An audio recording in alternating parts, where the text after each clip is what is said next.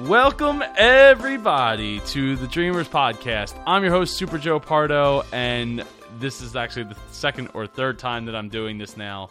Uh, this is episode 238. I'm. It's kind of late right now. Is it almost 10 o'clock? Uh, so for me to be doing this, so Matt, uh, unfortunately, is probably sleeping right now. He should be sleeping if he's not. Uh, guy doesn't get enough sleep as it is. Ava is sleeping, so she's not able to join me either. Uh, but we're we're here. We're uh, we're having a good time, and and now that my sound works because the sound didn't work the first time, uh, okay, so this week after the jump, I have the awesome Victor Yocco on my show. He, I did an interview with him like a couple months ago. He's an author, speaker, and research director. So stay tuned. Uh, if you're li- you know if you're listening here on Facebook Live, that's awesome. Uh, but the interview will come out tomorrow on Tuesday, uh, the 12th, July 12th. That is for for the interview with Victor Yocco. Also, you can watch this on YouTube at superjoepardo.com slash tube. Uh, this episode is brought to you by MovyMail. It's the awesome motivational mail community where you write up a letter, uh, stuff stuff into a you know inspirational stuff into a uh, standard envelope and send it off to MovyMail. Then MovyMail takes that letter and sends it off to another MovyMail uh, member, and you don't know who they're who's going to get it. They don't know what they're going to get or who's who their letter is going to go to, and that's what we're basically trying to build is a analog Twitter for motivational messages. And we all know that given uh, all the negativity that has happened in the recent um, recently, having motivational and inspirational letters come right to you is a, a really awesome uh, service that we we provide over at movymail.com. That's M O V Y mail.com. Uh, so I got it. before I get started, I got to give uh, a shout out to my man Adam. He hasn't been on the show yet, but he will be. Uh, we did an interview like a month or two ago, let me put it closer so you could see it on Facebook Live. Uh, he was just sending me a thank you card uh, for sending for donating uh, Legos to his organization. So adambrickguy.com. You can go check that out. Uh, he's really awesome. He he basically brings Legos to um, ha- like halfway houses and to places where mothers can play uh, with Legos with their with their children, um, or rehab centers, stuff like that. I'm not sure of all the details, but the interview will be out in like a month or so, and you should go check out Adam Brick AdamBrickGuy.com for more uh, for more details on that. Uh, I got to give a shout out to my girl Kim Trumbo, who came out with her second book, Ally the Accepting Alligator, uh, the follow up to uh, George the Generous Giraffe. And it's it's a wonderful book. I'm happy to support her. Wrote a nice little review for her on Amazon, so go check it out on Amazon. Just type in uh, Ally, or just type in Kim Trumbo, or if not, uh, Ally the Accepting Alligator into Amazon, and uh, help help support an awesome person with a huge heart. Uh, you know, if you haven't listened to the episode with Kim Trumbo, go check it out. Um, just go to superjoepardo.com and, and click on the little magnifying glass in the top right and type in Kim. Um, it should just come up under Kim. You shouldn't even have to type in Trumbo. Oh man. Okay, so uh, what I you know there's a, a, topic that I wanted to get to. I was hoping Matt was going to be here to talk about it. I probably could wait, but I, I gotta. Um, if you've been following me on Facebook Live, I, I've been doing a ton of videos of of us playing this thing called HTC Vive, where it's it's uh, virtual reality and and it's in the home and it's amazing. It's incredible. It's magical. It's like the best experience that you could bring, like you could have at say like a Disney World, and you're bringing it into the home for like a minimal amount of money. And while there's tons of technology and it's it's if you know anybody that has one, uh, I, w- I would definitely suggest making a trip to their house uh, to go to go play it. But I, I don't want to talk about that so much as I want to talk about the idea that the old way of doing things is actually the foundation for the new way. and and I want to uh, kind of equate that to the the HTC Vive VR virtual reality experience. With with virtual reality, um, you know, there's a lot of new technologies. Things are constantly evolving and, and all that. And and if you've done virtual reality before, you know, you, you might have a benchmark in your mind of what it, what the experience would be like. But this is not like that experience and and specifically what I want to talk about is the technology as far as the infrared sensors that go into making it happen. So so like we have cameras and we have monitors and we have uh, you know cell phones and they they're awesome and they they do incredible things. Um, what they all kind of built upon older things that that have existed in the past. Like we're we're constantly evolving that technology. But specifically, one of the things that makes the HTC Vive amazing is that you can actually move around in any direction in your room and you're moving around in the experience. So why that's amazing is because the technology that enables you to do that is infrared technology. The same infrared technology that we've had in remotes for decades and decades. The same infrared technology that is in um that that's oh man, that's this is why I like having Matt here cuz he helps fill in the gaps of the of the thought train. um the same infrared technology that like made the light gun possible you know, with with with Duck Hunt on the the original Nintendo, and it's like thirty years, you know, okay, getting close to thirty years later, and here we are, we're with something that can track our our movements inside of a room, and and portray it to us in a first person aspect, which makes it so amazing. So my point with it, it, it all this is is that the old ways and the old stuff that we use is just the foundation for for the new things that we enjoy today.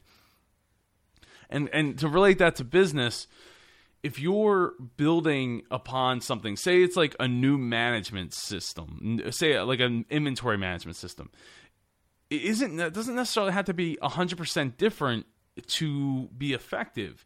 There's you know, excuse me. I'm still getting over this this uh, cough that I've been been wrangling with.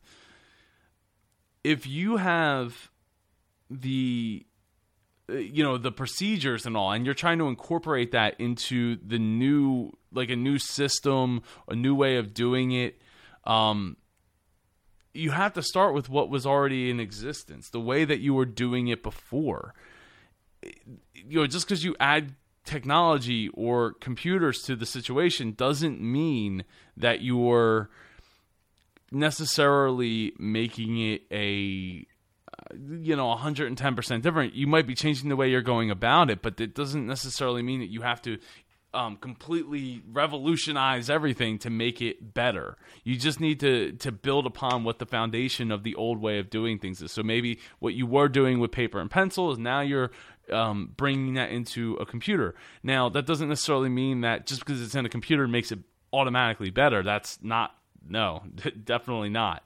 It needs to be better uh, in a lot of ways where how we interact, how the user, eh, you know, interfaces, how is it easy or is it complex complicated now it might be complicated to some people because they maybe they aren't used to using computers for for certain tasks or you know or now like from before but the point that I'm trying to make is that you can you can expand upon what was say with paper to moving to a computer in such a way where you can go in steps. It doesn't have to be all or nothing to be great. It just needs to be better. And if you explain it in a way that makes sense to the people that are going to be using it, because inevitably they're probably not going to like it up front because it's different. You know, people don't like change. Change means they have to learn something new. That means they have to evolve themselves. That means they have to think outside of what they thought was the norm. And it's very difficult for people to to to fit into that, like fitting the the circle into the the or the square into the round peg. Like it doesn't it, or the square peg into the round hole. There you go. Uh, you know, it, it isn't always easy for people to to adjust to that. So it's it's definitely um, it's definitely tough. But I, I, you know, if you build upon and you show people the path of going like, okay, well, this is how we used to do things, and now we're we're we're going down a path that makes it easier for everybody. That's where that's that's what we're trying to get to, and and that's why I just wanted to like I love. the I got to tell you the the Vive hasn't been on. Today's the first day that nobody has come over or and nobody has been playing the Vive since Wednesday. Every single day somebody has been here or somebody's been playing it. So it's incredible that something uh, like this could be brought into the home, and and it's incredible to me that the technology goes back. You know that that that's really the essence of what makes it amazing goes back to a remote control. you know, the the same technology that made it possible to change channels from across the room without being tethered to a wire uh, is what enables you to be able to to experience a three dimensional room uh, environment where you're uh, able to just you know oh you want to look over there or walk over there? You don't have to hit a button. You just do it it just happens um, another topic I wanted to talk about this week, and uh, and I'm so thankful for for everyone that reached out to me, and, and there's still some people I need to get back to, um, and the lessons that I've learned from from doing it is is the word ask. So I put out uh, a message. It was uh, I think it was like mid last week or or early la- like Tuesday, Wednesday of last week, asking people if you were looking because I, I, was actually getting ready to raise my rates uh, for my for my web design uh, web design clients. So I was like, hey, if anybody out there that I'm friends with, I you know, and I want to hook them up with a great site, and I want to make sure uh, that I do right by them. If anybody out there is looking for a, a, a redesign on their website, uh, a rebranding, or, or something to that effect, that you know, as far as web development goes, you know, reach out to me. I would love to to give you you know to give you a break before my price goes up uh, next well this week at this. And the response that I got was incredible. Uh, at first, I didn't get it. I don't think I got anything. But as a couple hours went by, and all of a sudden, before I knew it, just like two days later, I had 10 leads to people that either are interested in getting it done right now or are interested in getting it done in the very near future.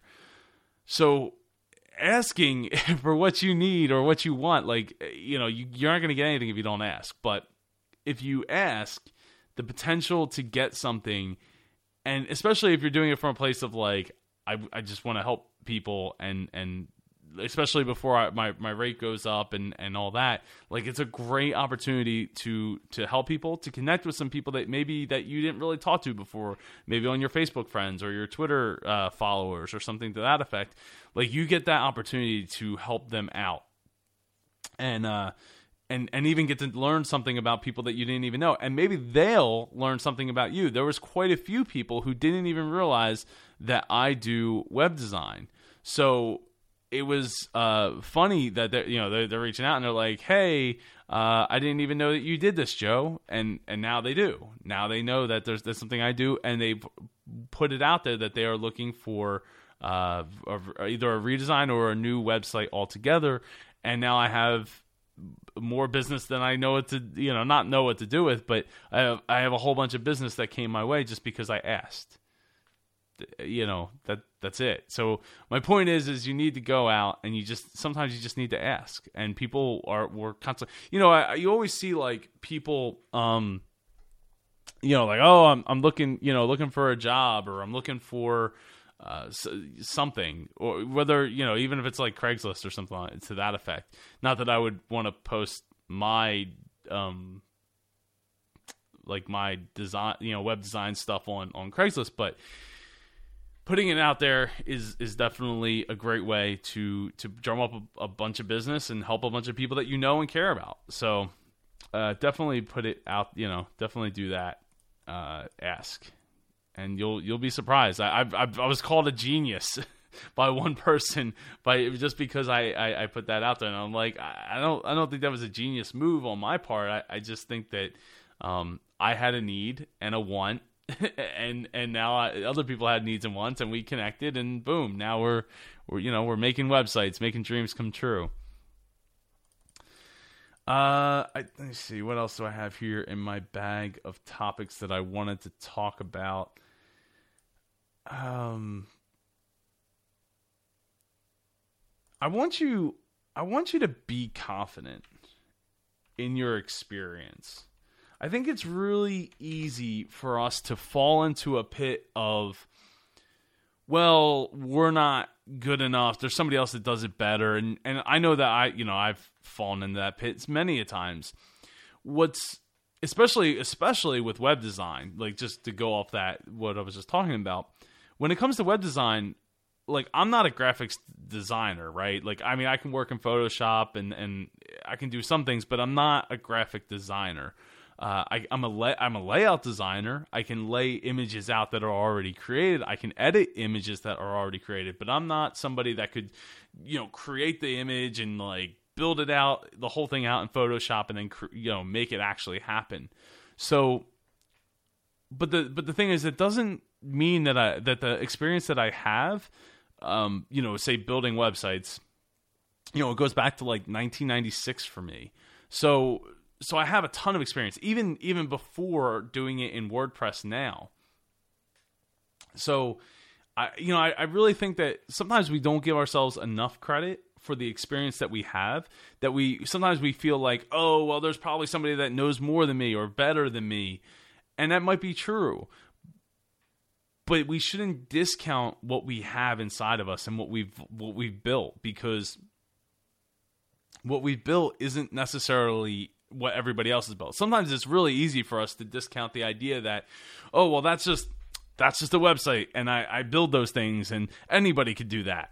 Everybody everybody could do that. But the, but the fact of the matter is, is everybody can't do that, and, and there there's value in that in it's inherently there's value in that and then the time and not just the time it takes you to do something but the time in which you had to study and you had to learn and you had to solve, you know, be a problem solver, be that professional problem solver that I've talked about so many times before.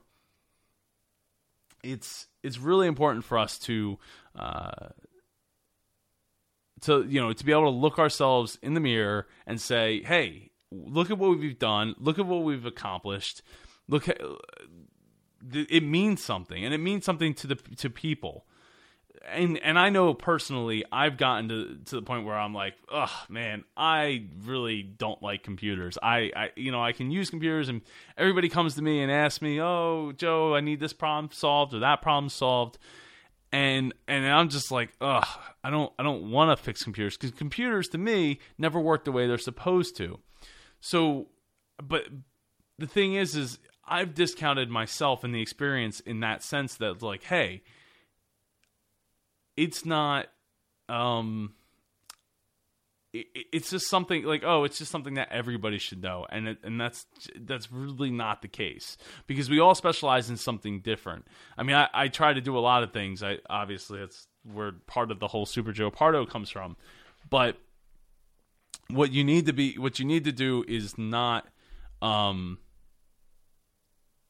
is not let that get to you you need to not let it get to you, and you need to uh, make sure that you apply value and get what you know get what you're worth. And if if if you can't get what you're worth or what you know that you're worth, then you need to just take a thank you and and move on and move you know move on with that.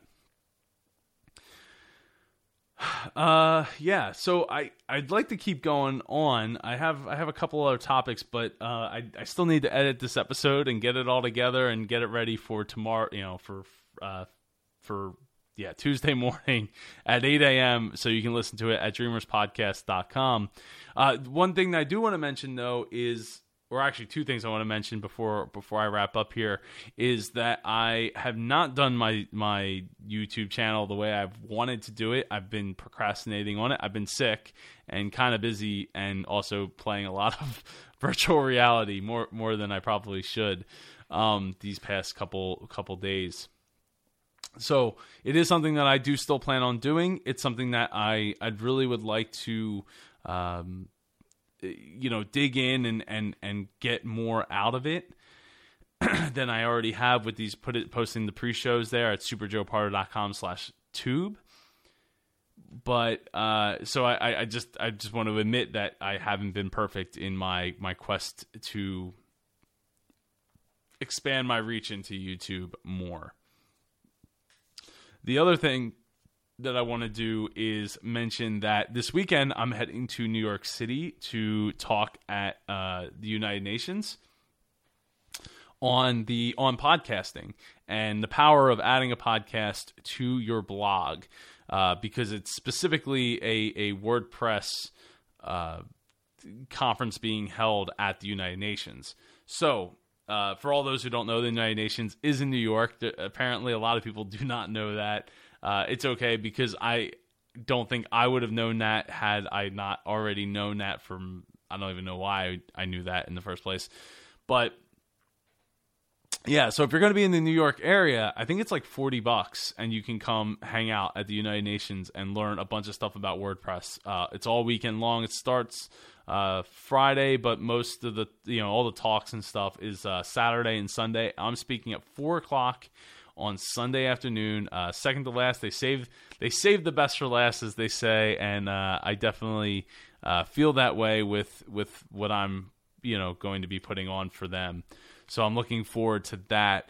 Uh, again, it's at the United Nations, it's, which is in New York City. It's 40 bucks. Uh, I think it's nyc.wordcamp.com. So go check it out. If you're going to be in the New York area, I'd love to, to uh, maybe meet up. I think maybe Saturday night I might be able to hang out, do something. Uh, so yeah, just uh, hit me up on Facebook. And yeah, I think that, that pretty much wraps up this this pre-show. Uh, again, no Ava, no Matt just uh, just me, which is fine. I'm more than comfortable with that. Uh, like I said, I had two or three more um, topics I wanted to talk about. And I guess I'll just save them for next week, including dealing with procrastination. That uh, just seems to keep falling off the plate. So, um, yeah. So stay tuned for after the jump, where uh, you'll you'll get to uh, get the interview with Victor Yocco, who is a author, speaker, and research director who lives right in my backyard. I, Victor, we gotta we gotta get together at some point um, for dinner or something like that. Just just gotta gotta make it happen. So, all right, uh, I'm I'm out. Joe, I have a challenge for you. What what's that, Matt? I want you to give me a way to support the Dreamers podcast that's not only easy, but it's not going to cost me any money buy stuff on Amazon. Really? Yes. Go to superjoepardo.com forward slash Amazon. Update your bookmark for Amazon to that link, superjoepardo.com forward slash forward slash Amazon. Every time you make a purchase, I get money. Joe, in the time it took you to describe that, I've already done it, and I'm a slow typer. You know what? Why don't you go buy some uh, Mavis typing tutor on Amazon using the superjoepardo.com forward slash Amazon and help contribute to Dreamers Podcast. It'll be here in two days. Thanks, Amazon Prime. Hey, Dreamers. Today I'm talking with Victor Yocco, who is making his dreams come true by staying sober and focusing on his on making a difference. Thank you for coming on the show, Victor. Thank you for having me today, Joe. I'm really excited to be here. Yeah, I'm excited to, uh, for you to be here too. Uh, you live um, actually not that far from me. I know. I guess if I was more motivated, I would have come over. But we've got a we've got a birthday girl this weekend. Our daughter is turning one Monday, so I'm sticking around the house and making sure that I'm available for any uh, celebration related activities. Oh well, no, that's totally understandable, man. I mean, as as you know, and and uh, as by the time this episode comes out, I will have already had my first daughter. So it's awesome. I, it is, it is, and uh, so I, I could totally sympathize with, with wanting to be around, uh, especially for, for the birthday, uh, if you can. Uh, yeah, kids weekend. bring a lot of joy, so I'm sure that you'll be experiencing all the ups and downs of that, and the lack of sleep that the first year will bring. yeah, yeah, I, am sure, um, but I, I feel ready, man. I, am prepared. I, have uh, been been practicing my whole life, so cool. Well, Victor, why don't we get started by giving some background about yourself? Sure. So, I'm somebody who in the past few years has managed to come to terms with my use and abuse of alcohol and in doing so it's really opened up doors that before they had never even been there so um, my my day job is I'm a researcher and I work with companies um, that have digital products like websites like smartphone applications and I work with their users and clients to understand more about what they need for their products to be successful. Um, and I've been doing that for a while. I've always been involved in research in some way, shape, or form. My background is in psychology and communication, but I've never really felt like um, I was accomplishing all the things that I could. And basically, it was because I was abusing alcohol um, for the last 15 years prior to finding sobriety and it wasn't something that was obvious to me. It was something that really just the awareness of it creeped up on me um, as I realized that I was having some very significant negative patterns in my behavior, like traveling and getting drunk before going um, out to work with clients and finding out that you know I had drank too much to be functional the next day, and that that was happening quite a bit. Um, but even before that, I, I had always been somebody who, once I started drinking, I didn't stop until there was a reason to, meaning I was sick or I was passed out. Um, so I needed to address that, I realized, and I started doing that two years ago. And ever since then, things have really taken off for me. One of the specific ways is in my writing. And so ever since I was a kid, I've had a book in my hand. I've really I've respected authors. I thought that anybody who creates words and ends up having them turn into books is just like a really special magical thing to me um, and i always wanted to be that person too and i can remember in college having a professor ask us you know what what were some of the accomplishments we wanted to have in the future and even then i was saying that i wanted to publish a book i didn't really have an idea what um, but as somebody who was heavily drinking, that those thoughts were always very fleeting. Like, oh, I should start writing something, and usually that ended up with I should just drink and pass out. But I'll think about it while I'm drinking, and know, I'll find motivation some other day. So, the once I stopped drinking, I was able to refocus all the time and energy I was wasting on that, and I actually started writing articles, and so I, I really didn't know what I wanted to write about. I started writing work related articles, writing about the application of psychology to the work that I'm doing, and they were getting published pretty pretty easily. I was getting a lot of work published in different field related publications and so I pitched a book and it got accepted and then the last year I've spent writing it and it's going to be coming out in April. So I really refocused and shifted everything. It wasn't easy. It wasn't just, oh, I'm going to write instead of drinking. There's a lot more to it, but I would not have ever been able to create something that was a coherent piece of work if I would have maintained my my behavior that I had before. Well, I, am thankful that you you found uh, a way to to to enjoy life, um, and that's I think that's what a lot of it comes back to is enjoying life and enjoying what is around you and uh, loving loving what's there. I think you're exactly right. I mean, I was actually reflecting on that something similar the other day, thinking that when you're not when your life is consumed by this desire to to drink or anything that's like a, a negative habit, you miss all the little moments because you're you're spending them waiting for that when can I be drinking again? You know I now know what it feels like even though it's not fun, I know what it feels like to be bored at work because I'm not sitting around thinking about when I can drink. I know what it feels like to have little moments versus just drawn out sessions where I'm either thinking about drinking or drinking. So it is about enjoying life. You're exactly right. You know, it's, it's funny because I, I feel the same way about creating. I always sit around waiting, like, okay, I don't have the energy at the moment, but I, as soon as I get the energy, I'm going to go create this mm-hmm. thing that's in my head right now and uh, do it really, really uh, to the best of my ability, but as fast as I possibly can. Which I guess, in a way, would be like alcohol, which is drinking as much as you possibly can to get that feeling of of you know whatever the feeling that you're looking for would be. Yeah, I mean, there's definitely something to be said about.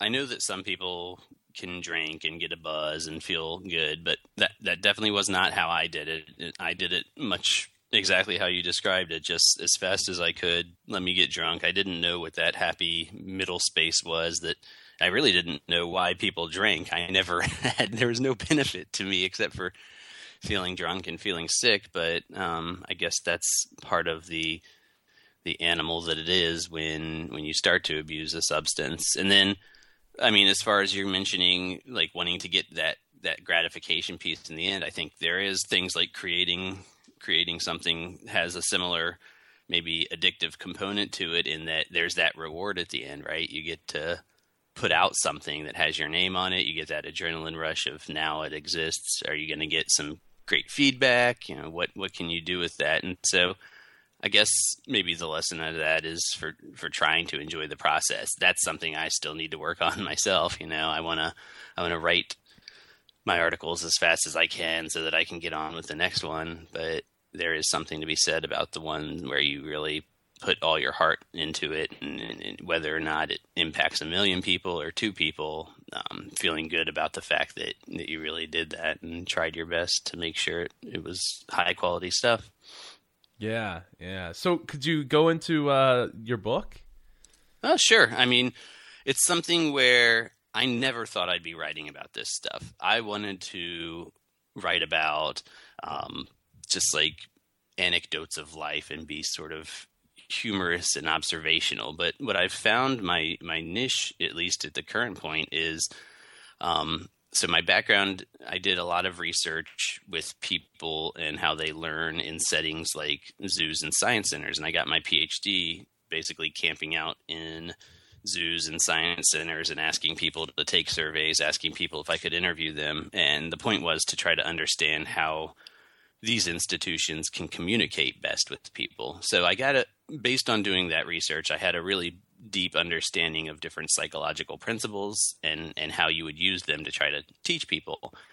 And then fast forward about 5 years, I found myself working in a completely different situation. I'm not standing in front of the giraffe exhibit or the gorillas anymore. I'm actually working with people who are using, um, you know, like an online payment portal to transfer money and make payments at, for a bank, and trying to understand how we can teach them to best do that through the design of the product. So I instantly saw the connection, which was like, it's all about understanding people. It's all about getting information on how people learn and how people think that turns into behavior, and then designing something to meet that need in a way that's very um, thoughtful and that, that the user, either the zoo visitor or the website user, they don't have to think about it and process something that's very complex. They should just be able to engage and have this experience that, that helps them learn. So all these psychology principles applied just as much with designing websites, with designing smartphone applications meant to do whatever task it is that, that an application you're using is supposed to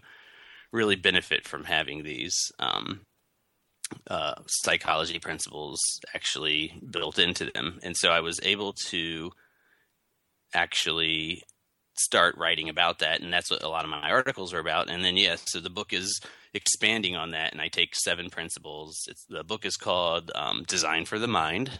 And that's what it's doing. That's what I'm trying to its its focus is anybody that works with design in a digital setting for the most part. That's where most of the examples I pull in come from. But it can be applied. You can actually apply the principles to real life in terms of your everyday interactions with people. I talk about, you know, what are some things that make people tick? What are some things that cause people to engage in new behaviors or change behaviors? And some of it are things that I've applied to my own life. So, for example, uh, a really specific thing that people need if they're going to change a behavior or engage in a new one is they need to understand who is in control of that behavior and even if it's not themselves they need to have a perception that there's a level of control involved so for me quitting drinking it wasn't until I was able to embrace the fact that I have some level of control. You know, it, I can make all the excuses in the world I want. Oh, I'm craving alcohol, my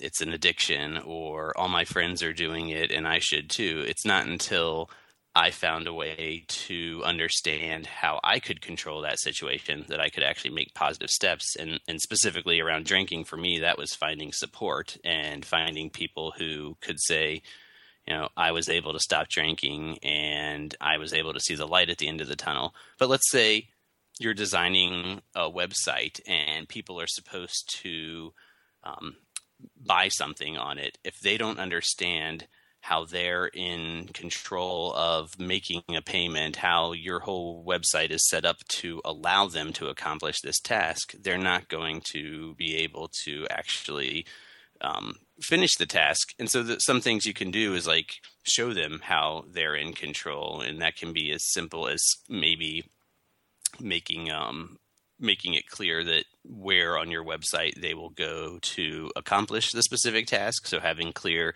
navigation, having clear terminology, um, and so the, there's a lot of screenshots that I use in my book from uh, websites and digital properties that that are doing things the way I would suggest you do them. And I have a few examples of ways that people um, are doing things that are sort of like either misleading or just not very best practices. So, um, in design, there's this term dark patterns, and it's really means uh, designs that get people to do things that they don't necessarily want to do. Um, but but that you either have to or you don't understand why. And some examples of that would be like you know when you think you're signing up for something and giving your email address and really in the disclaimer somewhere buried it says that your information is going to be given to 700 other places and you're going to instantly start getting emails from all sorts of companies that you never thought you'd be getting or even something as as uh, straightforward but I guess nefarious um, as making people opt into something in order to receive the information that they need, but then you also try to push other products into them. So, like if you're downloading an update for your um, internet uh, web explorer and then it, it adds two other programs to your computer without your consent. Like that would be something that's considered a dark pattern. Um, and part of my my goal is to dispel the whole persuasion and psychology means tricking people through these types of things.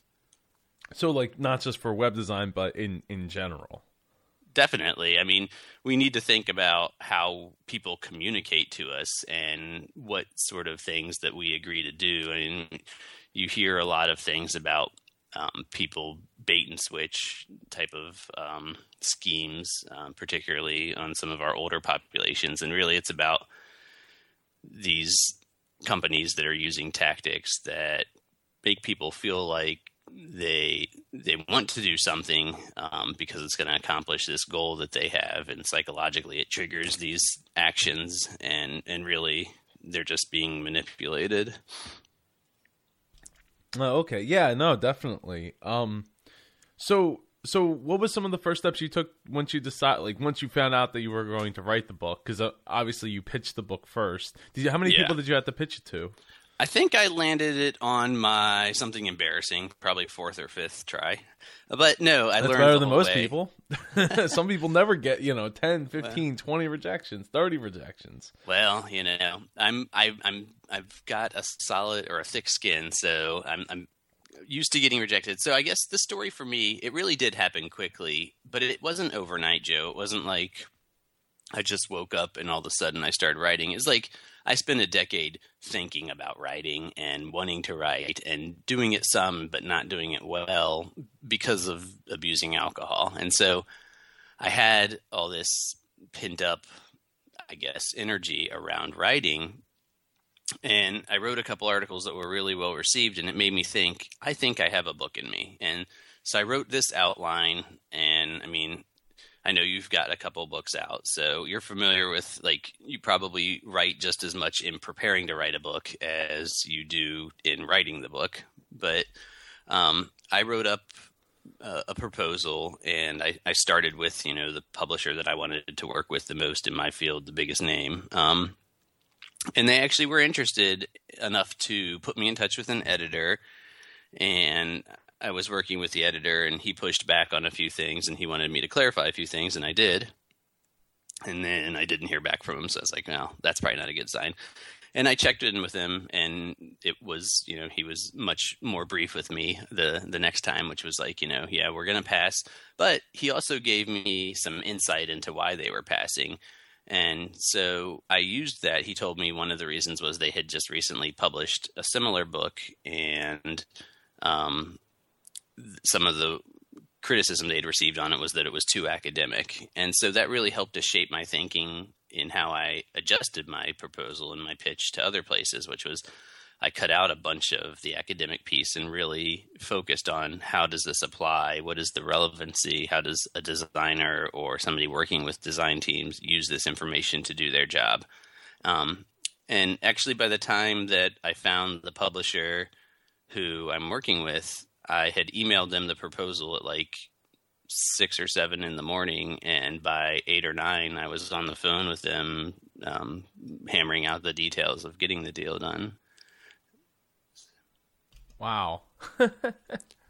well, uh, you know, you know, sometimes it's funny how we get inside our own heads to think, you know, to go negative when it doesn't need to be. Well, I mean, that's the case with definitely. I mean, I think it's a very human thing, but it doesn't mean that it feels that it shouldn't be. But like getting criticism or having somebody critiquing your work, I don't think it ever feels super good. It really depends on what you do with it afterwards. You know, if when I was drinking, when I felt like I was much more susceptible to just being exposed, and and you know, as somebody who was drinking, I felt like I always came into whatever situation with this not disability in the sense of like I couldn't do things, but like I always felt like I was not anyone's equal. I was hiding my alcohol abuse. So that's how I started every situation. And so if somebody criticized me, it just validated the fact that I felt like I wasn't an equal. Um, and and that just makes you you know curl up into a ball and do nothing, and that's not the point. But once I was able to start experiencing just tiny wins, um, it didn't bother me if a publisher said no thank you to my book because I had 10 pitches out for articles at different places and I knew I was probably going to have 8 of those rejected but the two that get accepted or even the one that get accepted would would fill my time would fill me with passion for doing that. And to the point where I just sort of I saturated my opportunities with so many potential good things that the the rejections, even though they they come fast and furious, they it was like you know I would just be on to the next opportunity, and so taking the criticism and actually doing something with it when the publishers would say no. Um, for me, it felt like okay, I'm refining something. I will get there, and you know, in the end, I was able to do that, and it was probably the right opportunity at the right time, and everything just met up. Um, so I was I was lucky in that regard as well. So how did your well? Let's start with the the you know decide making the decision to uh, be sober. Mm-hmm. Um, how did your family take that that decision? Um, it was it was interesting. So like my mom is a know-it-all, like most moms, and so of course she had been telling me that probably a lot of the issues that I was experiencing in life could be made better through, through sobriety. Um, so uh, she, you know, she was definitely happy. She was not not the kind of person who would ever want to throw up a roadblock around that. And I grew up in a family that was pretty dry. We it wasn't an issue. Um, my mom, some of uh, her siblings had issues with alcohol, and I think that scared her in the sense that there's a level of um, heredity in alcohol and drug abuse, and so I think she wanted to stay pretty far away from it. She saw what it had done to some of her family members, and my dad just wasn't interested. I couldn't say why, but there was never like wine, beer, or vodka in our house. Um, so that that family, you know, they didn't have any issue with it. The real issue was that I had spent my life with with my at the time fiance who's now my wife um you know focusing on making sure that we were drinking as much as we could. At least I was drinking as much as I could. She would drink, um, but she was in nowhere near the the level of drinking and and the poor behavior that I demonstrated as somebody who was drunk. That was not her. So, but there was a lot of fear there for me. Like I'm changing my life with this woman that I live with, and we both drank a lot, and socially, it's what we do what am I going to do? Is she just going to leave me? Um, is she just going to go to the bar on weekends, but I'll be stuck at home because I can't handle that situation? Which I later found out wasn't true. I'm actually perfectly fine in just about any situation. But um, she actually, as you might imagine, once I talked to her about these issues, was very supportive as well. And it was something where there were situations where I'd say, I'd really like you to not drink and i understand that that's asking you to do something. You're you're an adult you're a responsible adult and i'm asking you to sort of respect what i've got going on with my issues but it's to get us to a better place and and she did that. And she's been very supportive. I had initially gone to aa meetings. I i don't anymore but it's not because i had any kind of falling out. I just in terms of focused and spending my time. I've been doing other things, but I had asked her to attend an AA meeting with me just so she could hear it and what was going on and, and understand some of the struggles that we had been going through are common, um, at least in the world of alcohol abuse, and that we we weren't this like unknown horrible thing that was going on um, with my struggle with abuse. And so she did that. So she's been nothing but supportive. And then we wound up um, having a baby, and uh, if anything, that reaffirmed my life choice, which you know I don't think I would be in a position to raise a child the, with the behavior that I had been having before, um, with battling uh, an addiction, with spending so much money on alcohol, and so really, my family has been helpful and reinforced everything, and I've become very vocal about my sobriety uh, as an effort to sort of pay it forward and nobody has has done anything but been supportive around that as well. Oh, that's awesome, and I'm I'm so glad that you're able to be in any situation and you're not limited to uh, the situations that you can be in because of that. So I'm glad that it doesn't continue to handcuff you even after you've let it go. Um, not to frozen pun, but you know what I mean? Like, yeah, no, I, I mean, uh, so I think I know what you mean. What you're saying, you know, like I don't mind going to a bar with people and hanging out and having seltzer water. Is that what you're? Right, right, right. Well, I mean, because because it could like you know it could still be handcuffing you in the sense where it's like okay, well now I can't go to a bar, uh, even though it's for work or even though it's for friends or or a birthday or whatever. Exactly. Um, you know, so I, I mean, me personally, I don't drink at all. I've never uh, drank drank, um, got drunk drink, or any drunk, of that drink. stuff. Yeah, any of that stuff. So for me, like you know, going to a bar and I mean, I hate bars to begin with, but going to a bar and, and ordering soda is not is Yeah. not a problem for me because I just don't care. That's Um, awesome, Joe. That's really cool because, uh, I mean, I think that as somebody who was a heavy drinker, your your friends and your colleagues they sort of scratch their head when you start ordering the seltzer water. But if you've like set that as being who you are and you're so comfortable with that, that's like that's really where that's how everyone should be. First of all, but when you set this precedent of being a drinker, I think it might be, and I'm not saying everybody is as bad as me because they certainly aren't, but one of those misery loves company kind of things where people who are drinking are like, well, what's wrong with Victor? Not just like Victor's choosing not to drink, but what's wrong with him? Um, what's wrong with that person not drinking? And so for you to just like already have that be the the norm that's that's cool and you probably then don't experience the same level of like any kind of uh, hesitation when you're in a setting where you know other people are going to be drinking No, I I don't. Um, it, you know, I, of course, I've gotten some people that want to you know pay, poke fun at it. Uh, for different reasons, but you know, and it's not because I've ever had a problem with it. And it's funny because I, I never really thought about that until uh, we were out to dinner with somebody, and somebody was like, "Oh, you know, the last three guys I dated before I met my husband, um, they didn't drink either, and it was because they had a drinking problem." And I was like, "Whoa, okay, no, that's not why I don't drink." right I was Yeah, so like, I just started. just- Yeah.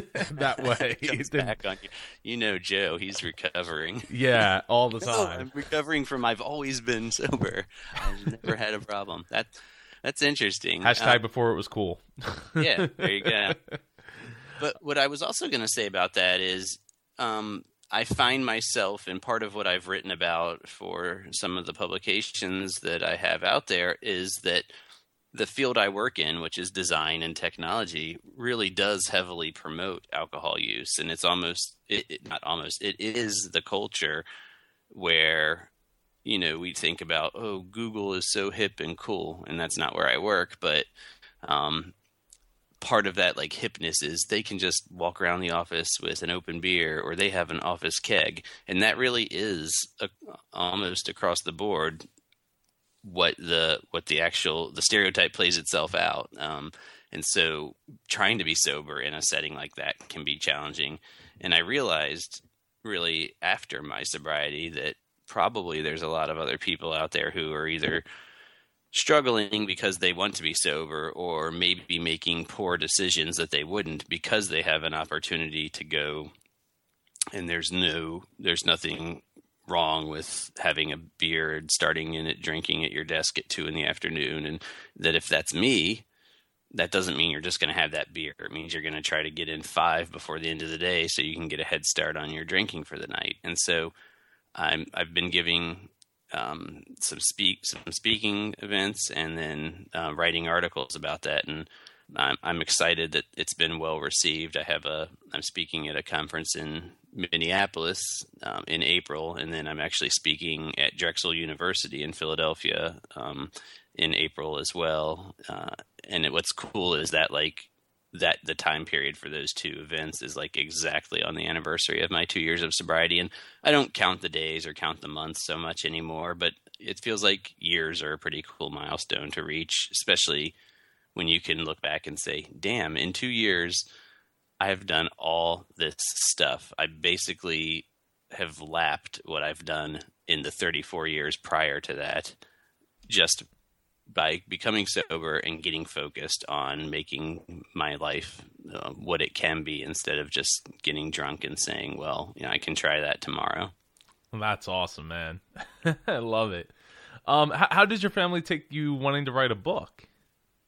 Uh, that, well, again, so I mean, my my wife is is the closest family I have. We're sort of dispersed throughout the East Coast. Um, so she was the one who was the biggest affected by it. And uh, when I got the book deal, she was in her um, nine ninth month of pregnancy. so um, she she reminded me that I had a lot of other responsibilities and that I couldn't just be writing a book all the time. But you know, there were there were some times where you I, am I'm, I'm sure you're familiar with it. I know you've got you have two books, or do you have more than that? Uh, two, but actually, I just I earlier this morning I just laid the plan to write three more books this year. oh my gosh! So, All right, so you know though that you have to make sacrifices. You you don't have all the time in the world unless you have like ten ghostwriters, um, which seems pointless when you're at the level I'm at. I'm not going to make a ton of money off of any book I write, but the the sacrifice is do you stay up late? Do you wake up really early? Do you try to write in between um, uh, work and your wife getting home? And and sometimes you just have to write when it should be family time because you have deadlines and because writing and rewriting and addressing edits is a big thing. So it was sometimes stressful when there's a newborn baby in the house and my wife is obviously expecting and deserves assistance with making sure that the baby's being cared for but then she also deserves time to have for herself. So i tried to front load it though and um, I, I spent like the first month and a half just like writing like i was on fire uh, the interesting thing was then mid flow i ended up getting a new editor and and she was like, "We need to change a lot of this." So all my trying to get it done up front was sort of for nothing. But um, again, from a from a support perspective, though, it, it hasn't been like um, my wife is against me writing the book. We've gotten to see a lot of benefit from it. I think that um, financially and opportunity wise, it's opened up a lot of doors for me, even with the book not being completely released yet. That I'm speaking at eight conferences so far this year. Um, I'm on. I, I, think it. I think it helps opening the door to speak on podcasts like yours, Joe. Um, and I think that anything I can do. At this point, of course, I want to sell my book and I want people to buy it. And the book itself is about psychology and design. I'd love and I think that my next book will be more about designing sobriety or designing the life that you want. And so I'm hoping that the book does well enough to justify me spending time on doing something like that. But anything I can do to get my message out there, whether it sells books or whether it just makes people aware of the opportunities that they have and that maybe they're squandering because of an addiction issue or because of the thousands of other things that we do that distracts us from our creative endeavors. Um, if I can just get my message to make some people realize that, that they could be making some different choices and, and help them with that, then I'm just the writing the book and the opportunities that have come with it have, have made it all worth it. Uh, well, yeah, no, I'm looking looking forward to it. And yes, there are sacrifices that need to be made when writing books. And uh, I mean, fortunately, I wrote my first two books before we we uh, had our first child, so that there's that. Um, so I'll see how it goes. But um, two of the three books that I want to write this year are kind of already written. I just need to um, I just need to like collect them together and, and, and put it like put it together. So I don't I don't expecting uh, expect it to take too much time uh, for gotcha. two of the three books. The the one book I'll probably be trying to squeeze in by the end of the year. Uh, yeah. But you know, just under the wire, maybe early the uh, 2017. But even still, like I'm I'm really looking forward to to doing it. Um, That's super. uh, Victor, what's been your biggest roadblock?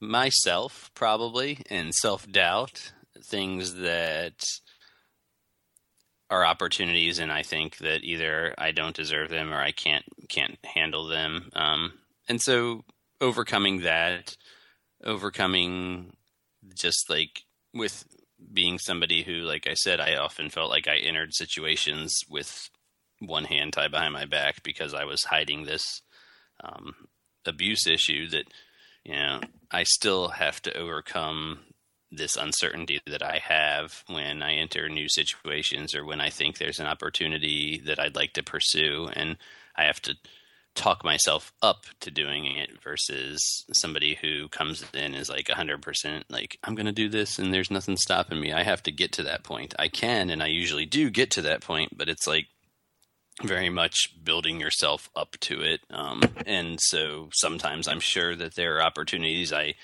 either choose to pass or choose to not look at as as hard as I normally might, um, based on just having this sort of self doubt that I need to overcome. Yeah, self doubt is is definitely um, you know limiting for a lot of people. So you know, I, and it is it is a somewhat common answer that I get on this on this show. Yeah. But you know, it, it's the truth. A lot of times we we put our own walls up, and we we believe that um, that we know what other people want or what other people are thinking, uh, without actually testing or trying or asking. So you know. Eh, you know, we got to we have to be able to put that aside so we can move forward with ourselves. Yeah, absolutely. I think that that's the other reason though too what you just mentioned is like why self-doubt shouldn't be such a big thing is that I've found almost across the board when I do put myself out there it feels good and people rise to support you people want you to succeed. So when you start to identify goals or when you look at an opportunity and you say hey I want to be a part of this like once you do that there's this shift in how you because they understand what you want and what you're trying to achieve.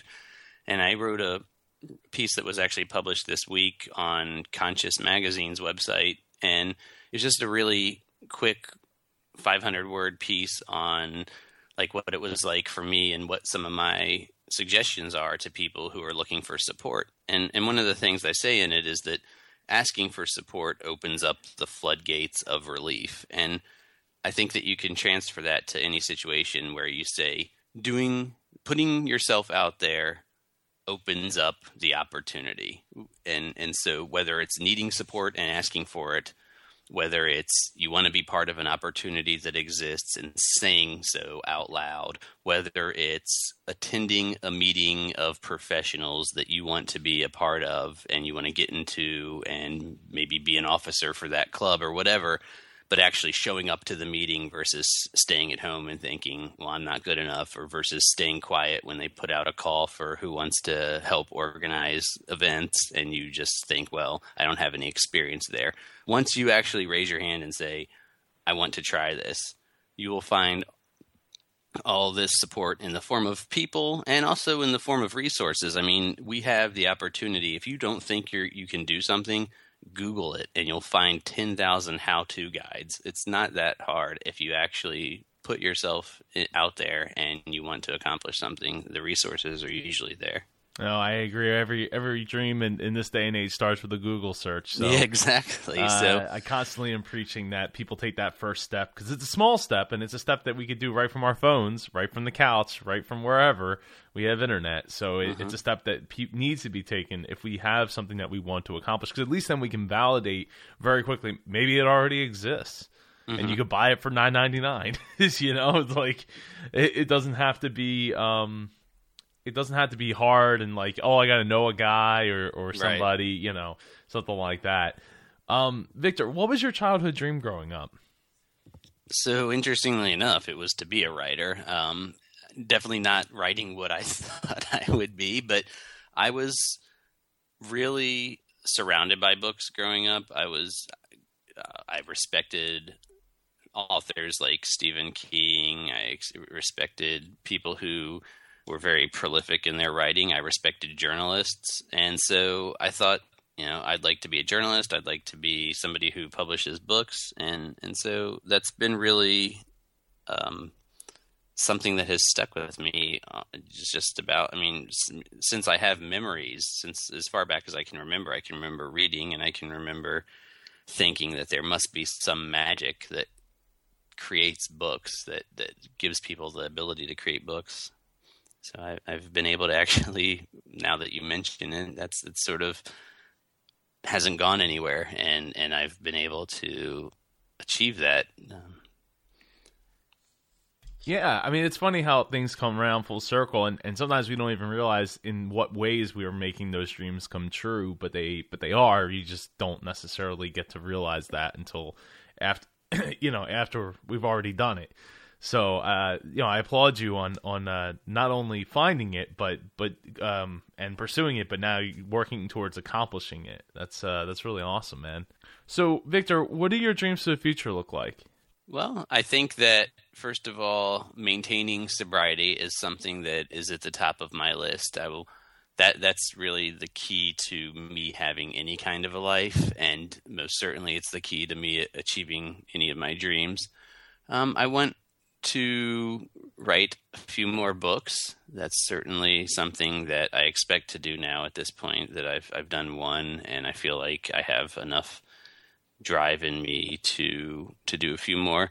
But ultimately I want to be able to speak and have it be the focus of my work um, is talking about sobriety and talking about the need for us to not only not really accommodate as much as understand and then address the fact that people enter situations with certain struggles and um, we need to focus on making our culture and our workplaces um, more accommodating for those people, more inclusive for those people, and so in that regard, I feel like you know I'm I'm starting to chip away at that, but I'd like I'd really like to make it a greater part of my life. I think I would call it a dream for the future to to make that like my full time work, um, speaking and writing about that. Well, I, I I'd agree, and I, I think that you have enough passion and drive for the topic that you could definitely make that work. I mean, that's that's part of what I'm working on. It's part of the, one of the reasons I have a podcast to connect with people and share mm-hmm. stories and um, make make all those happen. So I, you know, I, I think with through writing is uh, is really powerful, and I, I know that over the years I've done a lot of writing, and and uh, I'm actually working on getting more and more into the writing outside of just producing books. So. Uh, Yeah. I, I think that writing is super powerful if you're trying to get into. It's funny how writing words equates to getting booked for speaking engagements. Yeah, and I mean, I think I guess it's sort of that becoming an expert or becoming a trusted source. Um, and that's something that is sort of a, a weird title to wear, but you know, I I know that in certain very niche fields, like the application of psychology to design, I'm considered an expert, and so getting opportunities to speak, it's all grounded in all the writing that I've done. But you know that that I think that even if you're speaking about something you've written a lot on, there's value when people see you, and, and if you're good at putting on um, a, a show that entertains people or that motivates people, that there's still like so much value, and, and that not everybody is affected by the written word the same way they are a powerful speech or a, a great presentation. And so to me, it, it sort of makes you well rounded when you can do all that, and it really helps to get your message spread. Um, and we have so many resources to do that through all the different um, mediums that we communicate through people, whether it's posting videos online or having um, presentations at, at local universities or speaking at conferences or coming onto your show that that's just the kind of thing I'd like to do more and more. Right, and and obviously, I, I think you're you're going to be continuing that. So uh, let's. I'm glad that you you decided to come on the show so we can talk about it and and uh, give it as an example for other people to uh, to Awesome. use as a as a blueprint. Um, before we wrap up and let people know how they can connect with you, Victor, is there any last thoughts you'd like to share? I just I would go back to something I mentioned earlier in terms of if you feel like whether it's an addiction to alcohol or whether it's just coming home and being exhausted and not doing it, if you have some creative endeavor and it can be reading, writing, whatever it is that you feel like um, artistically you want to do to express yourself and, and put yourself out there, and, and you find that you're being distracted from it, I, I just encourage you to take a look at how you might be able to make small changes. For me, I had to make a big change. I had to stop drinking because it was ruining my life. It wasn't just preventing me from writing a book, it was ruining my life. And you might not be in the same position. You might just find yourself really wishing that you were starting a project that you've never gotten around to. And maybe it's because you feel like you work so hard and you come home and you know you just want to have a beer and, and watch friends reruns or whatever. But you will feel so validated and rewarded once you start working towards your goal and your dream. And the other piece to that is it doesn't happen overnight. So if your goal is to paint a picture or to write a book or to build a castle out of Legos, you have to build put down the foundation. A book starts as a couple hundred words. Um, a painting starts as an outline or brushstrokes. It it doesn't happen overnight, but once you put together a whole bunch of nights in a row, it starts to look like something, and that becomes very validating, and that makes you want to do more. You know, you have chapter one done, and you've outlined your, that you're going to do 12 chapters. Look, you're one twelfth of the way there. That's something, that, and that's a hell of a lot more than nothing. And so, making sure that you're adding to that in some way every day, you will see progress very quickly. That's what I would say. Definitely. Uh, Victor, could you let people know how they can connect with you? Sure. So I tweet, and you can follow me at Victor Yocco. It's V I C T O R Y O C C O. And that also happens to be my email address, which is Victor Yocco with no space or anything, V I C T O R Y O C C O at gmail.com. And then you can also, I've got a website where I've thrown up a lot of the articles that I've written and other ways that you can get in touch with me. And that's also just victoryocco.com, V I C T O R Y O C C O.com.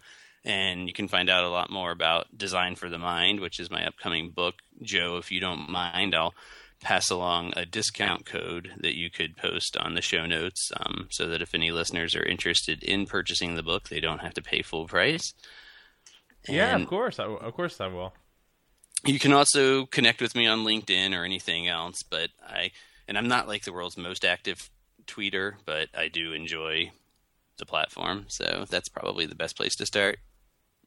And if you send me an email, I will definitely email you back. Uh, I, I appreciate it when people take time. When I've written articles about alcohol abuse, I've I've gotten you know quite a few responses, and I always think that it's it's nice people feel that they have somebody they can connect to, and I know for me having somebody actually follow up is really important. It says that they respect you as a person and understand where you're coming from. So I would definitely reply if you send me a personal note. Awesome. Yeah, I'll have all those in the show notes. Cool. Um, well, Victor, I really appreciate you coming on the show today, and I'd love to have you come on the show some uh, sometime in the future, like in a year or so, to uh, follow up and see how you've been. I would love that too, Joe, and I would love to see how you're at in a year because I know that you have some awesome, really cool, wonderful things in front of you, and you're just like days away, and I'm so excited for you. It's it's a great place to be. well, thank you. Yeah, yeah, I'm I'm definitely excited uh, to see what happens. So. Uh, thank you it's again. It's gonna be a baby. yeah, that's what's gonna happen. oh man. Well, thank you again, Victor, for taking the time. I really appreciate it. Absolutely, my pleasure, Joe. Thank you for joining us for this episode of the Dreamers Podcast. Follow us on Twitter at Dreamers Podcast. Join us on Facebook at facebook.com slash Dreamers Podcast. If you or someone you know would like to be a guest on the Dreamers Podcast, please send an email to j at jpar.co. This podcast is copyright 2014 by jpar.co.